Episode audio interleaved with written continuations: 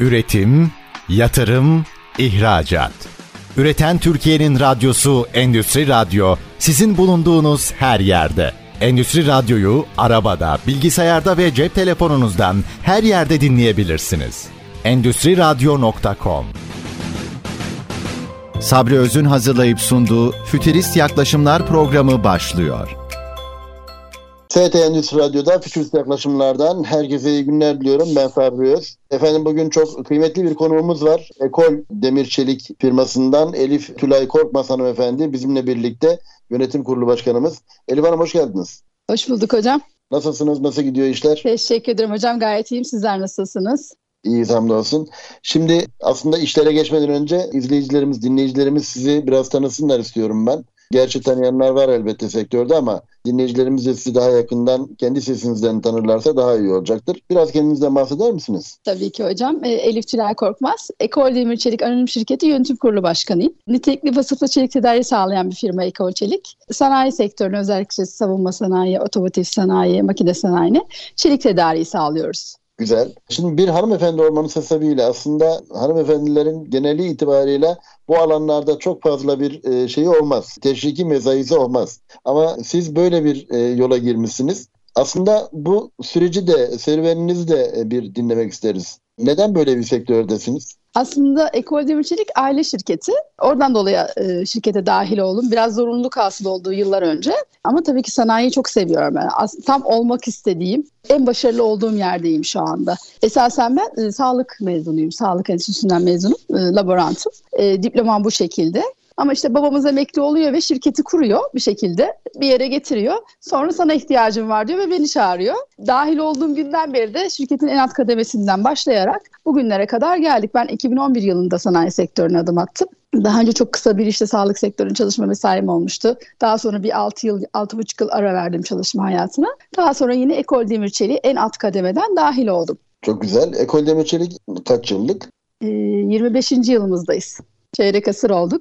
Yarısı sizinle gelmiş anlaşılan. Tam 12-12,5 yıldır da ben şirketteyim. doğru söylüyorsunuz hocam çok doğru tahmin.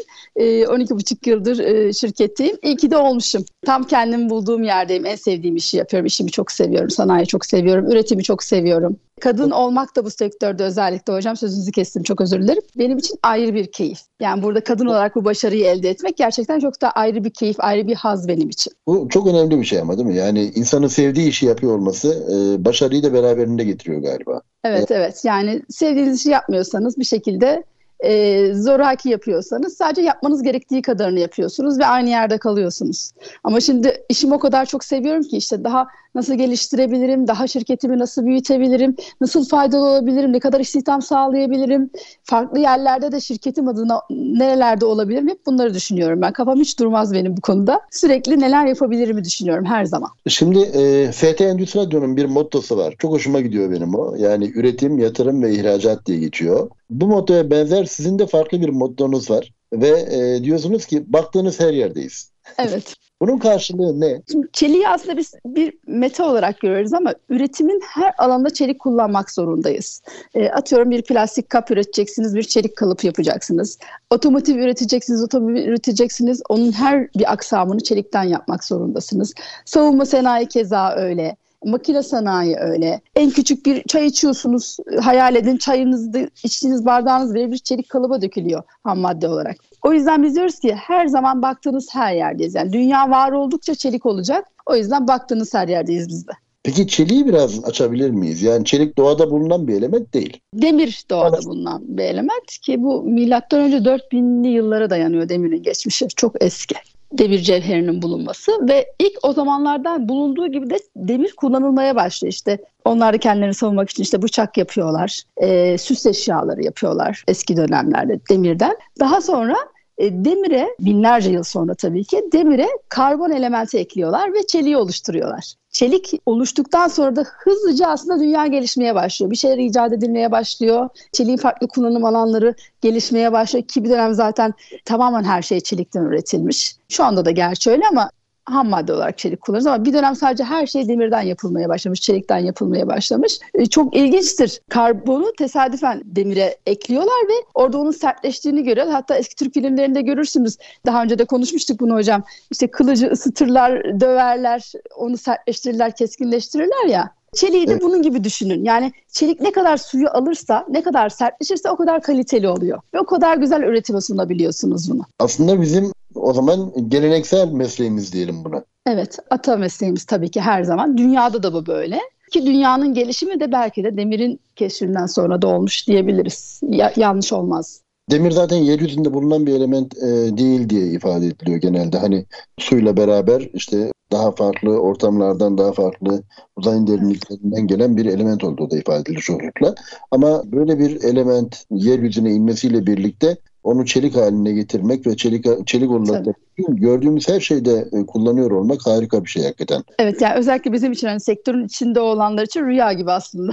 Çünkü e, her şeye bu gözle bakıyoruz. Hatta arkadaşlarım çok gülerler. Ben bir yere gittiğim zaman elimi alıp her şeyi incelerim. Acaba buna nasıl bir kalıp yapılmış? Acaba bunu hangi bir hangi çelikten üretmişler diye altını üstünü incelerim. Her objeyi incelerim ben. Meslek hastalığı diye bir şey var galiba. Evet. Mesleki deformasyon doğrudur hocam. Ben bir e, sevdiğim bir ağabeyimde görmüştüm. Polipropilen üretiyorlar onlar. Yani bu plastik ham madde üretiyorlar. Mercimek gibidir o. Evet. E, yani böyle küçük küçük plastikler şeklinde onlardan işte kalıplara ve şeylere veriliyor. Eritip onları plastik eşyalar üretiyorlar. Mutfak eşyaları falan üretiyorlar mesela. E, o gittiği her fuarda o böyle polipropilen çuvallarını gördüğünde alır bir iki tanesini ağzına atar direkt. Ne yapıyorsun derim. Onunla sertliğine bakıyor, şeyine bakıyor. evet. Biz de tıpkı öyle. Biz de onu gördüğümüzde işte çeliğinin kalıbını hayal ediyoruz. Bu plastikler eritiliyor ama hangi kalıba dökülecek acaba? Ne olacak? Ne oluşturulacak bundan diye hayal ediyoruz.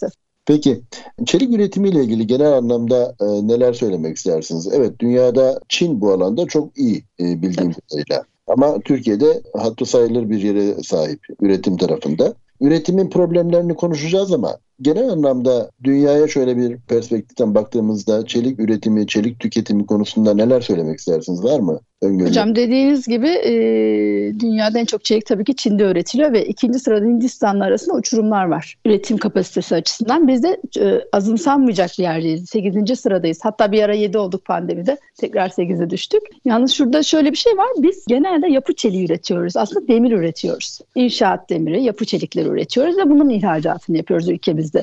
Çin'de hem inşaat demiri tarafı aktif hem yapı çeliği tarafı aktif aynı zamanda vasıflı çelik. E, benim bahsettiğim sanayide kullanılan vasıflı çeliklerin üretimi de çok fazla. Katma değeri yüksek çeliklerin de üretimi çok fazla. Çin'de de çok iyi çelikler üretiliyor. Şimdi eskiden Çin malı dediğimizde biraz mesafeli olurduk biliyorsunuz üretimde ama Çin gerçekten özellikle son 5 yılda 6 yılda kendini çok aştı bu konuda. Çok kaliteli çelikler üretebiliyorlar ki Avrupa ile yarışıyorlar. Ondan öncesinde de İtalya'da ve Almanya'da çok iyi çelikler üretilirdi. Hala üretiliyor. Yalnız orada şöyle bir durum var hocam. E, bu doğalgaz e, sorunundan dolayı üretim kapasiteleri çok düştü Avrupa'nın. Dolayısıyla bu da fiyatlarına yansıdı. O yüzden artık ihracatta Çin'le yarışamıyorlar maalesef ki. E, Çin'de bu açığı nasıl kapattı? Kalitesini arttırarak. Kalitesiz çelik de üretiyor. Evet hani e, ne kadar ekmek o kadar köfte derler ya. Kalitesiz çelik de var ama gerçekten çok kaliteli Avrupa ile yarışabilecek kadar kaliteli çelikler de üretmeye başladılar Çin'de. Keza Hindistan'da böyle. Hindistan biraz daha paslanmaz çelik ağırlıklı. Orası tamamen farklı bir grup. Ben ayırıyorum paslanmaz grubunu. Ama Çin dediğimiz gibi hem dünyada bir numaralı üretici kapasite açısından hem de çok kaliteli içerikler üretmeye başladılar. Bizde maalesef bu durum biraz daha işte inşaata kaydı, yapı çeliğine kaydı. Vasıf içerik üretiyor muyuz? Evet üretiyoruz ama çok yetersiz. İç piyasayı doyuracak kadar bile üretmiyoruz. O yüzden ithalata bağımlıyız biz bu konuda birazcık. Aslında e, çelik üretiminin tabii biz önemli ihracatımızı Avrupa Birliği tarafına yapıyor olduğumuz için Avrupa Birliği tarafına da e, şöyle bakmak lazım diye düşündüğümde ilk aklıma gelen şey özellikle Avrupa Birliği'nin e, kuruluş tarafında Türkiye tarafından yani bizim tarafımızdan baktığımızda aslında Avrupa Kömür ve Çelik topluluğu diye kurulduğunu hatırlıyorum ben. Özellikle savaşlar döneminin hemen akabinde çeliğin çok daha e, önemli olduğu yani militeri tarafında kullanım e, münasebetiyle ve çelik e, yapımının ülkeler arasında nasıl organize edilmesi gerektiğini ve buna istinaden de savaşların bir daha e, oluşmaması adına nasıl o üretimin ve paylaşımın nasıl yapılması gerektiğiyle ilgili falan çok enteresan bir şey vardı. Anlayış vardı o zaman için. Tabii sonradan adı Avrupa önce ekonomik topluluğuna çevrildi. Sonra Avrupa Birliği şeklinde dönüştü falan ama geldiği nokta aslında çelik topluluğu e, şeklinde kurulan bir birlik olduğunu görüyoruz. Bu bağlamda Avrupa Birliği'nin özellikle de çelik üretimi noktasında üretilmesini başka ülkelere devretmesinin arkasında şey mi vardır? Sadece çevresel anlamda oluşan etki mi vardır? Ne dersiniz? Yani e, biliyoruz ki çelik üretiminin çok ciddi bir karbon ayak izi oluşturduğunu biliyoruz. Bu anlamda özellikle kendi hava sahalarını kirletmemek adına mı başka ülkelerde ürettirip e, getiriyorlar. Ne dersiniz konuya? Benim için kesinlikle böyle hocam. Çünkü demir çelik üretimi gerçekten çevreyi çok fazla kirleten bir oluşum sektör diyelim. Çin'de de özellikle boru üretiminde çok fazla karbon çıkar ve Çin'de bile fabrikalar kapatıldı ki bunlar bu şeyi çok fazla önemsemezlerdi yıllar önce üretim aşamasında. Hava o kadar kirlenmeye başladı ki Çin'de birkaç fabrika kapatıldı. Sadece yanlış söylüyor olabilirim ama 7 fabrika şu anda aktif çalışıyor Çin'de. 7 fabrika çalışıyor. Bunlar da devlete ait fabrikalar ve onlar sadece dağıtıcılara çeliklerini veriyorlar. Onlar ihracat yapabiliyorlar. Fabrikalar direkt ihracat bile yapmıyor artık. Onlar bile artık bu konuda birazcık kendilerini korumaya aldılar ki Avrupa'da kesinlikle bu konuda. Çünkü biz Avrupa söylemesi de bizim Avrupa'dan aldığımız çelikler de artık Çin'de üretiliyor. Çin'de kendi normlarına göre üretiliyorlar. Tekrar Almanya, İtalya'ya ya da Belçika'ya gidiyor bu çelikler. Biz oradan tekrar geri alıyoruz o çelikleri. Yani biz bunu biliyoruz. Teknik olarak kimse bunu söylemiyor ama biz bunu tabii ki biliyoruz. Bu böyle. Çünkü Avrupa pandemide özellikle çok kan kaybetti çelik üretimi konusunda. Çünkü e, yasaklar başladı. E, demir çelik ocakları söndüğü zaman tekrar aynı ısıya gelmesi 20 ila 1 ay sürüyor. Bu üretimi en az 2 yıl geriye atıyor ama. Orada bir kan kaybettiler. E, daha sonra işte bu Rusya-Ukrayna savaşı vesaire e, doğal gaz krizi başladı. Orada da büyük bir kan kaybettiler. Artık Çin'le üretimler arasında 3 kat fiyat farkı var neredeyse. Avrupa'da üretiliyor mu? Hala niş ürünler, bir takım ürünler tabii ki üretiliyor. Üretilmek zorunda. Ama ciddi fiyat farkları var artık. Yani eskiden hemen hemen Çin'le aynı fiyatlara ürün elde edebiliyorken Avrupa'dan artık 3 kat fazla rakamlara ürün alabiliyoruz, ithalat yapabiliyoruz. Tabii biz bu aşamada ithalatı oradan durdurduk. Birçok çelikçi durdurdu. Çok bazı özel üretimlerde gerekiyor Avrupa çelikleri doğrudur. Çünkü Avrupa gerçekten ürettiği çelikleri de çok iyi üretiyor. Yüksek teknolojiyle üretiyor. Çok iyi makineleri var. Ama artık mecburen hani üretimi bile biraz aksatmayı göze alarak biraz daha kaliteyi düşürmeyi bile göze alarak artık çoğu tedarikçi Çin'den çelik e, tedarik etmeye başladılar. Biz daha ziyade hurda çeliğe dayalı elektrikli ark ocakları e, var galiba bizim e, üretimimizde. E, Ukrayna tarafında da e, çok ciddi bir e, şey olduğunu öğrendim. Bu e, sizin programınızı hazırlanırken ben de biraz çeliği, çelikle ilgili böyle şeyi karıştırdım. E, literatür karıştırdım. Ukrayna tarafında ciddi bir e, üretim varmış. Ben onu bilmiyordum mesela yani. Ukrayna'nın e, çelik üretim konusunda bu kadar e, önemli bir noktada olduğunu bilmiyordum. Size şöyle söyleyeyim. Ukrayna, Rusya ve İran çok iyi çelik üretirler. İran'da da çok iyi çelik üretilir. Ukrayna'da da üretimin bir kısmı özellikle bu dişli yapılan geniş yuvarlak çelikler Ukrayna'da en iyi üretilen çelik Ukrayna'da üretilir. Aslında her ülkenin iyi üretim yaptığı bir grup var aslında. Biz onu tabii kendi içimizde biliyoruz çelikleri gruplandırdığımız için üretimde. Ukrayna'daki çeliklerden çok iyi dişliler yapılır o fabrikanın yıkıldığını biliyorum savaşta. Yani tabii ki bunlar söylenti tam olarak resmi olarak hiçbir şey açıklanmıyor ama e, oradaki fabrikanın da artık çalışmadığını, kullanılamadığını duyuyoruz. Rusya'da da keza çok iyi çelik üretiliyor. Çok iyi sadece üretiliyor Rusya'da. Onlar da kendi işlerinde çok başarılılar. Gerçekten başarılılar. İran keza öyle. Ee, sanırım bu ambargodan dolayı gerçekten her şeyi çok iyi üretiyorlar. Eski dönemlerde çok İran çeliği geldiği zaman kapışılırdı ülkemizde almak için, tedarik etmek için. Evet. Ama şimdi makine kimya da onların ürettiği çeliklerin bir kısmını üretmeye başladığı için artık tabii ki yerli varken yerliyi tercih etmek durumundayız bizler de. Çok keyifli bir konu. İkinci bölümde biraz daha devam edelim bu konuya ama şimdi kısa bir ara vereceğiz. Ara vermek zorundayız. Efendim FT Endüstri Radyo'da Fütürist Yaklaşımlar'da bugün Ekol Demir Çelik firmasından Elif Tülay Korkmaz Hanımefendi ile birlikteyiz. E, kısa bir aradan sonra tekrar devam edeceğiz. Bizden ayrılmayın lütfen. Üretim, yatırım, ihracat. Üreten Türkiye'nin radyosu Endüstri Radyo sizin bulunduğunuz her yerde. Endüstri Radyo'yu arabada, bilgisayarda ve cep telefonunuzdan her yerde dinleyebilirsiniz. Endüstri Radyo.com ST Endüstri Radyo'dan tekrar merhabalar. İkinci bölümümüze başlayacağız şimdi Fütürist yaklaşımlarda. Ekol Demir Çelik e, Anonim Şirketi'nden Elif Tülay Korkmaz hanımefendi bizim misafirimiz bugün. Ve çeliği konuşuyoruz, çelik üretimini konuşuyoruz. Özellikle Çin'i, Ukrayna'yı ve İran'ı e, konuştuk. Aslında çelik üretimi ve sektörün problemlerine geçeceğiz ama Elif Hanım e, bir konuya daha değinelim istiyorum ben. Özellikle Çin evet yani biraz önce sizin de ifade ettiğiniz gibi bazı e, fabrikaları belki kapandı. Özellikle de e, hani yeşil üretim münasebetiyle kapanan bazı fabrikaları da vardır veya şeyleri vardır. Hani üretimden vazgeçen vazgeçilme durumu söz konusu olabilir. E, ama bir yandan dünyadaki çelik e, ihtiyacına bakıldığında çelik ihtiyacının da yüzde 60'ına yakının yine yakınının yine Çin tarafında olduğu ifade ediliyor. Yani bu sadece nüfusla ilişkili olabilir elbette. Hani bir buçuk milyarı yakalayan bir şey var, Çin var. Dolayısıyla e, burada nüfusa bağlı olarak artış söz konusu olabilir ama onun dışında başka e, bir şey var mıdır, bir etkeni var mıdır? Ne dersiniz?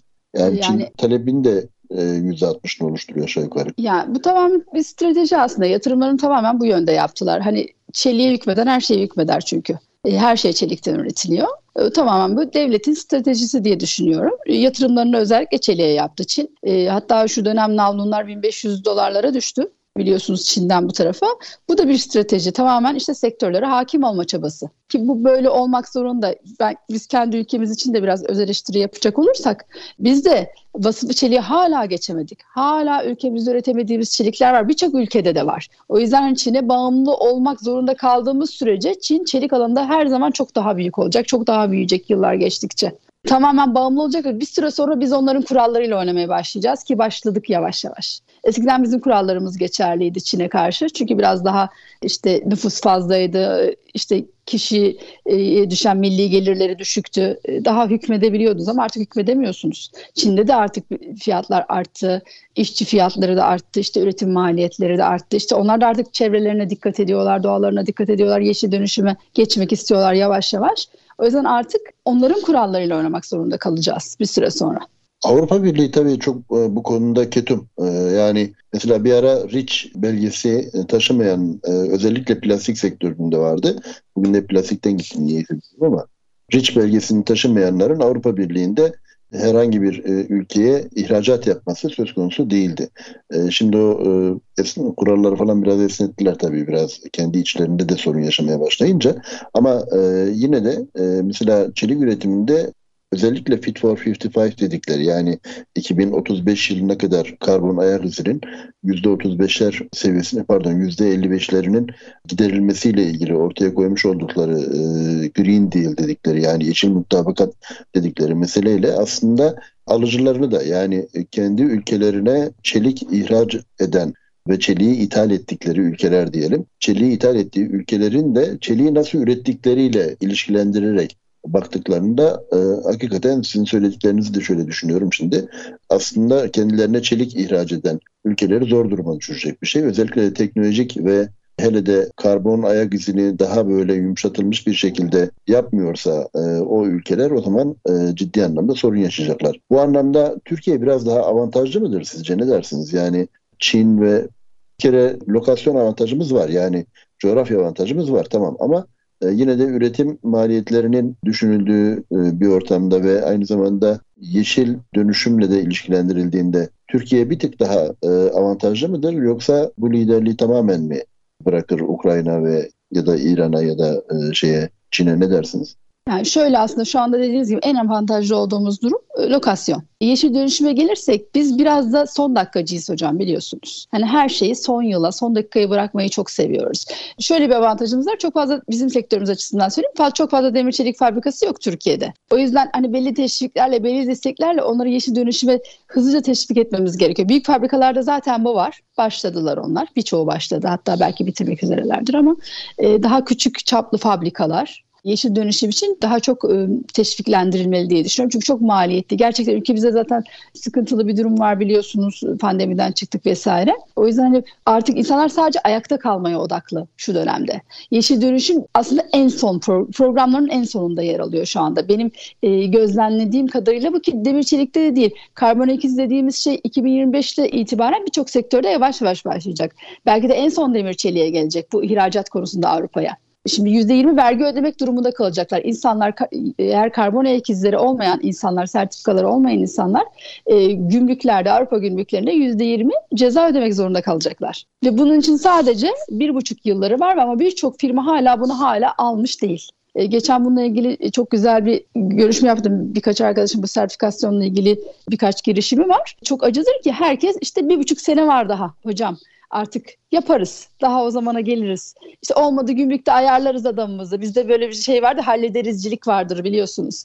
E, maalesef evet. işte bu konuda biraz e, bu Türk rahatlığı var bizde. E, sanıyorum bu son dakikaya kalacak yine her zamanki gibi. Çok büyük fabrikaları tenzih ediyorum ama daha küçük çaplı fabrikalar işte şu anda tamamen ayakta kalmaya odaklılar aslında. Bunları herkes ikinci plan etmiş durumda. Orada birazcık bu, muhtemelen kaybedebiliriz. Yani dediğim gibi tek avantajımız aslında lokasyon. Üretimi de iyi yapıyoruz. Yaptığımız tarafta da üretimde de iyiyiz, kalitede de iyiyiz, fena değiliz ama e, bu yeşil dönüşüm konusunda e, çok hızlı olabileceğimizi düşünmüyorum. Çok yavaş ilerliyoruz. İnşallah tahminlerimiz ters çıkar.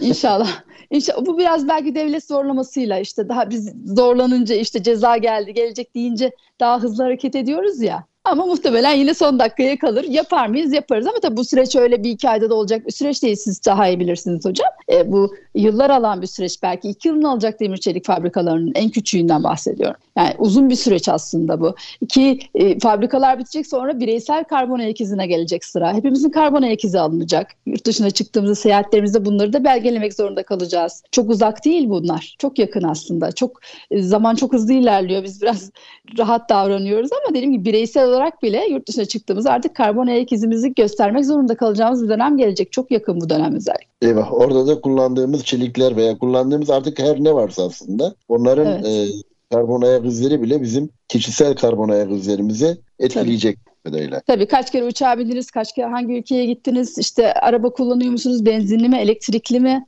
Bunların hepsi yani şirketlerin karbon ayak izlerinde de bu böyle hocam biliyorsunuzdur. Yani işte servis kullanıyor musunuz? Kaç servis var? İşte kaç dakika kullanıyor, kaç kilometre gidiyor, geliyor, ne kadar karbon salınıyor servislerimize kadar. Her şey araştırılıyor ve ondan sonra bir karbon ayak izi sertifikası alabiliyorsunuz. O yüzden biraz uzun bir süreç, meşakkatli bir süreç ama sonu tabii ki çok iyi olacak. Bu hepimiz için. Çünkü dünyanın geleceği için gerekli bu artık. Gerçekten çevre çok kirleniyor, küresel ısınma var vesaire. Görüyoruz ki ülkemizde de bile eskiden dört mevsim yaşardık artık iki mevsim yaşıyoruz. Tamamen küresel ısınmadan kaynaklı, işte çevre kirliliğinden kaynaklı bunlar. E, dolayısıyla bunlar aslında biraz devlet zoruyla olsa da tamamen insanlığın yararına olacak şeyler. O yüzden bir an önce aslında hepimizin aksiyon alması gerek bu konuda. Aslında buna tabii bardağın farklı tarafından bakanlar da var. Yani mesela şöyle söyleniyor özellikle. Gelişmiş ülkeler şimdiye kadar doğayı yeterince kirlettiler.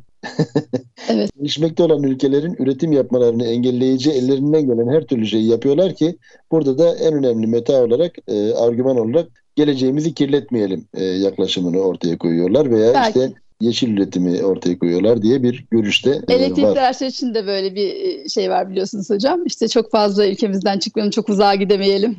Menziller kısa biliyorsunuz. Onunla ilgili de böyle e, düşünceler var ama tabii bilemiyoruz aslında. Olabilir belki de. Peki şöyle yapalım mı? Ben e, sizin aslında müşteri odaklı ve müşterilerle yaşadığınız e, ilişkiler bazında da e, hikayeleriniz olduğunu biliyorum. Dilerseniz onlardan da biraz bahsedelim. Neler yaşıyorsunuz sektörde? E, ve oradan da sektör problemlerine geçelim diyeceğim ama zaman çok çabuk ilerliyor.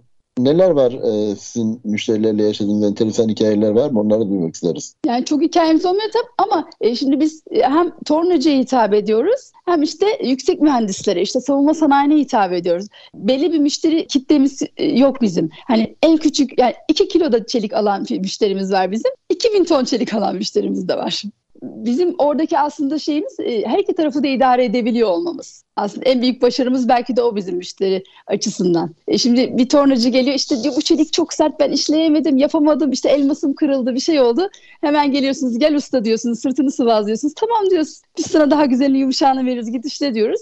E, yukarıda da işte savunma sanayindeki bir şirkete gidiyorsunuz. İşte bu çeliği alıyor üretiyor vesaire işte bir tank yapıyor. Oraya gidiyorsunuz onları görüyorsunuz. Aslında iki, o kadar uçurum var ki iki sektör arasında iki müşteri şey açısından. E, bizim aslında en çok böyle farklılık yaşadığımız, e, bizim anılarımız aslında bu yönlerde. Küçük bir tornacıya da gidiyoruz. İşte bir tane küçük işte adam küçücük bir namlu başlığı yapıyor. Ne bileyim küçücük bir dişli yapıyor. Bir kilo çelik alıyor sizden. Ona da aynı hizmeti vermek zorundasınız. E, çok büyük firmalara da aynı hizmeti vermek zorundasınız. Hepsini, hepsini dolaşıyorsunuz. Benim en sevdiğim şey bu zaten. Onların gidip işte üretim ağlarını gezmek. En küçük firmadan en büyük firmaya kadar. Kim ne üretiyor? Bu nerede kullanılıyor? İşte gidiyorsunuz tank görüyorsunuz, araba görüyorsunuz, parçalar üretiliyor. İşte gidiyorsunuz sizin dediğiniz gibi işte plastikler, granüller eritiliyor, kalıplara dökülüyor. işte kova oluyor, tabak oluyor, işte evinize geliyor. Gittiğiniz yerlerden bir şey yapıp evinize getiriyorsunuz. Mesela çok özenle saklarım ben müşterilerim ürettiği şeyleri, plastikleri özellikle evime getirince. işte bu benim çeliğimden yapıldı diye vitrine koyarım. Bu güzel. Aslında bizim en güzel anılarımız işte müşterilerimiz aslında üretimleriyle, üretimlerine dahil olabilmek e, aslında. Aslında şöyle bir şey var değil mi? Yani yaptığınız veya ürettiğiniz bir şeyin insanlar tarafından, toplum tarafından kullanıldığını gördüğünüz zaman inanılmaz bir haz veriyor bu insana. Yani bu işte bizim e, emeğimizin olduğunu veya sizin alın terinizin olduğunu gösteren bir e, şey oluyor. Aslında çok keyif verici hakikaten ifade ettiğiniz gibi. Sizi pek çok arkadaşınızın Ekol Elif diye kaydettiğini biliyorum. evet. evet yani, artık o kadar özdeşleştim ki şirketle adım Ekol Elif. Yani böyle kaydediyorlar telefonlarını artık. Aslında bu ne kadar işselleştirdiğinizi de gösteriyor bir anlamda.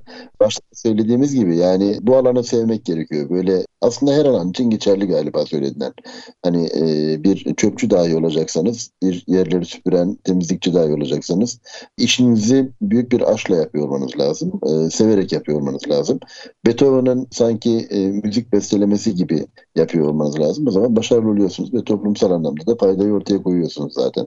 Bu kaçınılmaz. E, bu anlamda e, size hak veriyorum.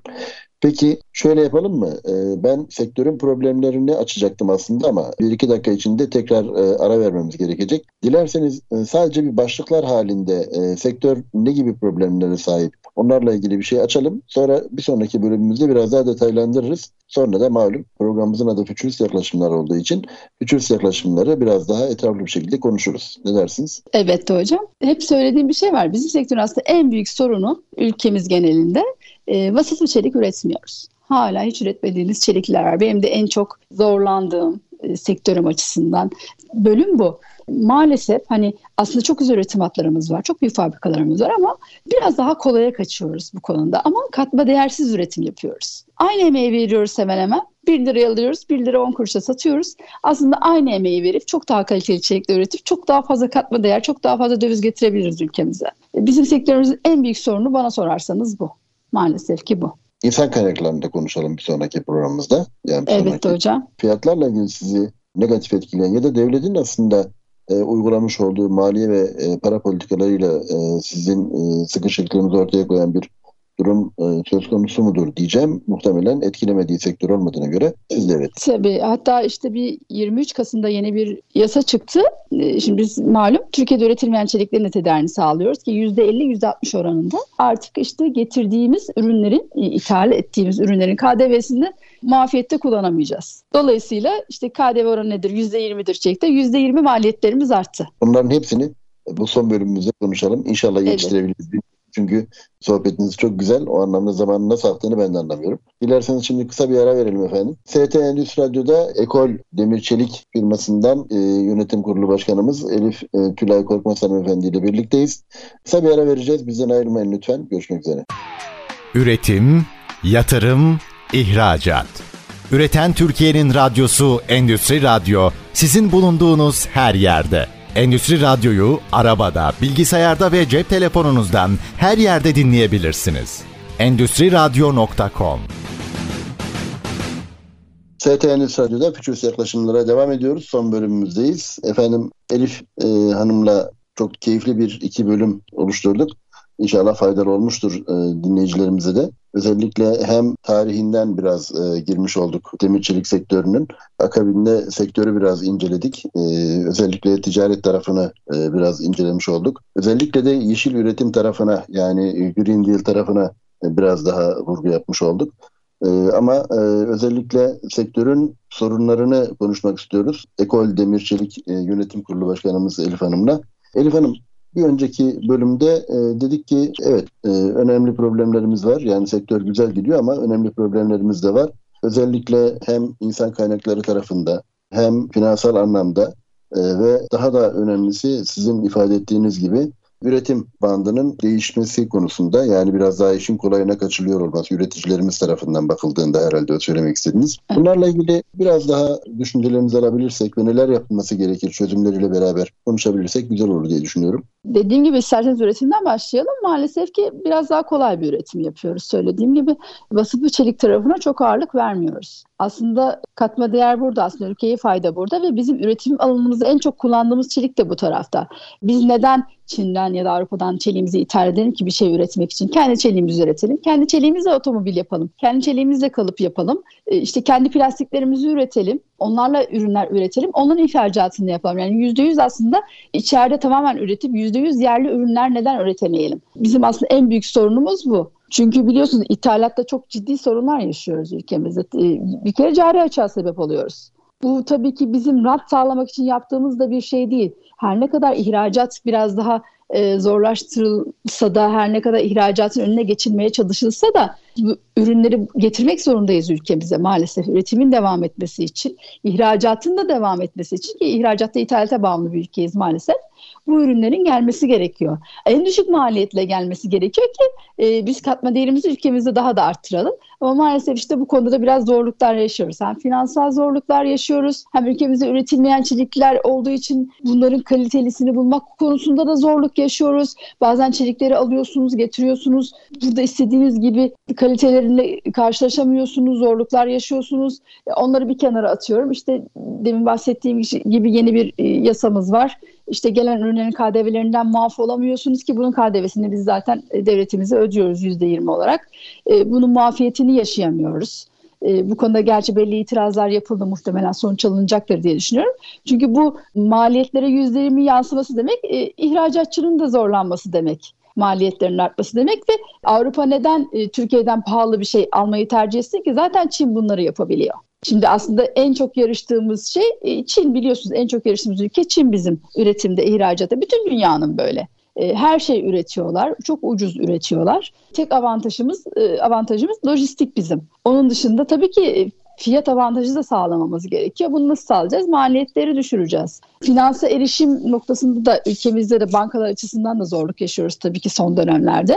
E, malum işte yüksek faizler işte e, zaten belli kredibiliteler artık çok düştü firmaların e, maalesef ki ithalat demek nakit alım demek. Nakit döviz oluşturabilmek demek. Bu konularda tabii ki en çok zorlandığımız noktalar bunlar bizim aslında üretim açısından. Aslında devletin burada e, yapması gereken bir takım e, yani kamu tarafının ve kanun koyucunun yapması gereken bir takım şeyler var anladığım kadarıyla düzenleme ile ilgili özellikle. Ama tabii reel sektörün de e, elini taşın altına koyması tabii gerekiyor. Ki, tabii ki. Yani şurada şunu ayırmak gerekiyor. İthal edilen ürünler rat sağlamak için mi? Daha ucuz mal edip işte karı artırmak için mi yapılıyor yoksa zorunluluktan mı yapılıyor? Bu ikisini aslında aynı kefeye koymamak gerekiyor. Şimdi bizim yaptığımız taraf biz bunu zorunluyuz. Çünkü bizim ülkemizde hiçbir şekilde öğretilmiyor.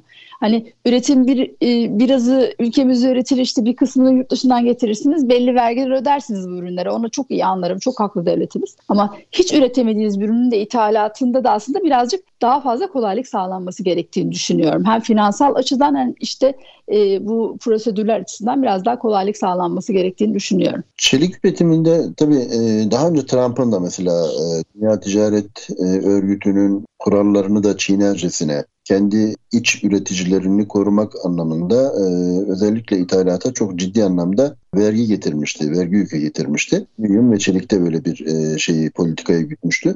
Tabii orada e, yani kendi iç dinamiklerinde kendi hali hazırdaki üreticilerini koruyabilmek adınaydı bu yaptığı program. Ama bizde ifade ettiğiniz şeyden şunu anlıyorum ben. Zaten Türkiye'de o alanda üretici yok ise yani alternatifi ikame ürünü e, yok ise o zaman zaten zorunlusunuz o e, ürünü getirmeye. Sektöre giriş de çok zor anladığım kadarıyla değil mi? Yani e, öyle ben girişimci olmak istiyorum ve çelikle ilgili bir firma kurmak istiyorum diyen tutup da çelikçi olamıyor yani. bu, bu işi ciddi bir e, altyapısı ve şeyi var, giriş şartları var. Dolayısıyla böyle bir ortamda tabii devletin biraz daha farklı belki e, politika gütmesinde fayda var diye düşünüyorsunuz. Ben anladığım şey o. Evet dediğiniz gibi hem biraz teknik bilgi açısından çok iyi teknik donanıma sahip olmanız gerek. Onun dışında çok ciddi bir finansa ihtiyacınız var. Çelik tedariği sağlamak için. Zaten üretim için hiç konuşmuyorum ya 500 milyon dolar gibi rakamlardan bahsedebiliriz. Yeni bir evet. fabrika açmak işte üretime başlamak için. Bunların yanı sıra bir de tabii ki şey problem var. istihdam problemi var personel problemimiz var. O da çok ayrı bir problem ki bütün sektörlerin problemi diye düşünüyorum. Onu biraz açalım mı? Yani belki bunu her programda ayrı ayrı açmakta da fayda var. Çünkü e, yani et tekrarı ahsen ve lefkane 1080 diyorlar ya. 1080 Hı. demiyorlar. 1080 diyorlar da ben onu Hı. 1080'e çıktım. Çünkü söyledikçe ancak olabilecek şeyler belki bunlar. E, herhalde tekrar etmekte fayda var. Ama sizin sektörünüz için ayrıyeten bir daha tekrar etmekte fayda var. Özellikle de kalifiye insan ve e, bu alanda insan kaynaklarının e, yetiştirilmesiyle ilgili çok önemli problemler var diye biliyorum. E, bu alanda neler yapılması gerekir ve şu anda yaşadığınız problemleri biraz daha açık bir şekilde ifade edebilir misiniz sizden rica etsem? Evet yani maalesef birçok sektör gibi bizim sektörümüzde de kalifiye eleman bulmak çok zor. Ağır bir sektör, çok tehlikeli grupta olan bir sektör. Gerçekten riskli bir gruptayız. İnsanlar e, işte ofiste çalışmayı, işte atölyede çalışmayı tercih ediyorlar. Çok fazla üniversite mezunu var. Bunu daha önce de sizle konuşmuştuk hocam. Tabela Üniversitesi çok fazla. Sizi tenzih ediyorum. Çok güzel üniversitelerimiz var. Ülkemizde çok iyi eğitim veren üniversitelerimiz var ama çok da fazla Tabela Üniversitesi var. Çok fazla diploma veriliyor insanlara ve o diplomayı alan insanlar e, ofislerde çalışmak istiyorlar. Tam tersine aslında üniversiteler yerine meslek liseleri açılmış olsaydı aynı sayıda hiçbir sorunu yaşamamış olacaktık ki mavi yakanın maaşları beyaz yakanın maaşlarına göre neredeyse bir, bir buçuk kat çok daha fazladır. Çok daha rahat e, geçinir onlar. Çok daha iyi gelirleri vardır. Ama maalesef işte bizde ülkemizde insanlar işte diplomayı alınca işte ben oldum ofiste çalışacağım, yönetici olacağım, CEO olacağım, işte muhasebeci olacağım ya da rahat olsun, sıcak olsun.